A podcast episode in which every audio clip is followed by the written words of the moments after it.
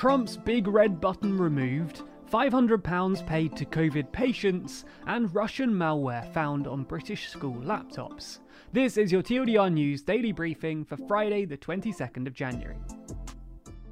In the first story of the briefing today, we discuss the big red button that President Trump had installed on his desk. No, it doesn't detonate a nuclear device, despite what the movies might make us believe. Instead, it called a butler to serve the president a Diet Coke on a silver platter. It's been reported that Trump had some fun with this, though, and would often prank guests by randomly pressing the button in the middle of a meeting. He would then laugh when the butler came in with a Coke, presumably because he believed the guests would assume the button had something to do with the US nuclear arsenal. Well, it seems that Biden isn't such a plan of the button, and has no plans to prank any of his guests with it.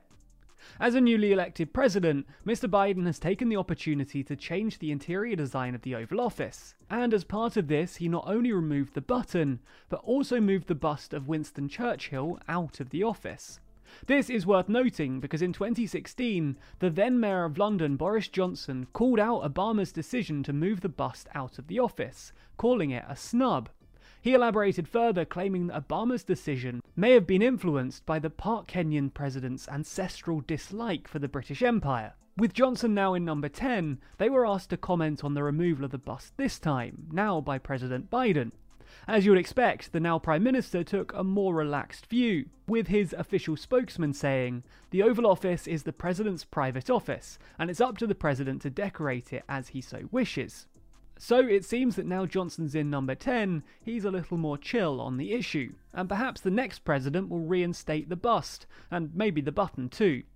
If you want to find out more about what Biden did on his first day, besides redecorating, including the 15 executive orders he passed, then check out our latest video on the TLDR US channel. It's linked down below. For the second story today, we move to the UK to discuss an idea that's been leaked and floated around various newspapers today that those who test positive for COVID 19 will receive a one off payment of £500 from the UK government. It should be noted from the top that this is mere speculation at this point, and it's yet to be confirmed whether this idea will actually become a reality. However, if it is true, it's hoped that it would alleviate some of the financial burden that, that lower income families experience when they're instructed to self isolate upon testing positive. So, while this idea does have some positives, what about the negatives?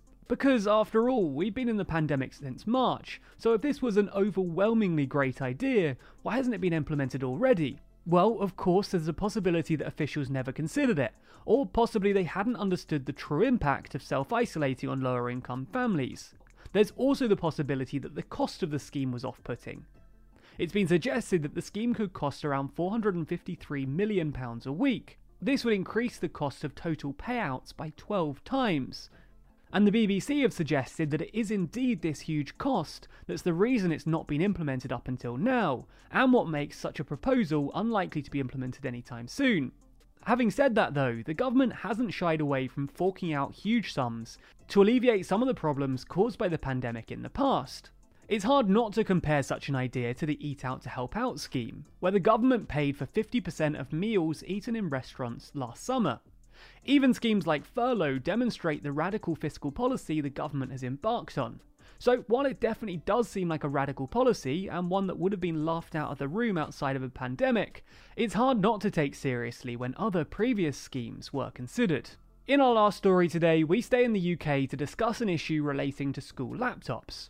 Specifically, the news that some laptops given to children during the pandemic have contained malware, affecting children in one school in Bradford. Due to the pandemic, many children are currently attending classes virtually at home. As such, they require some form of computer in order to take part in lessons.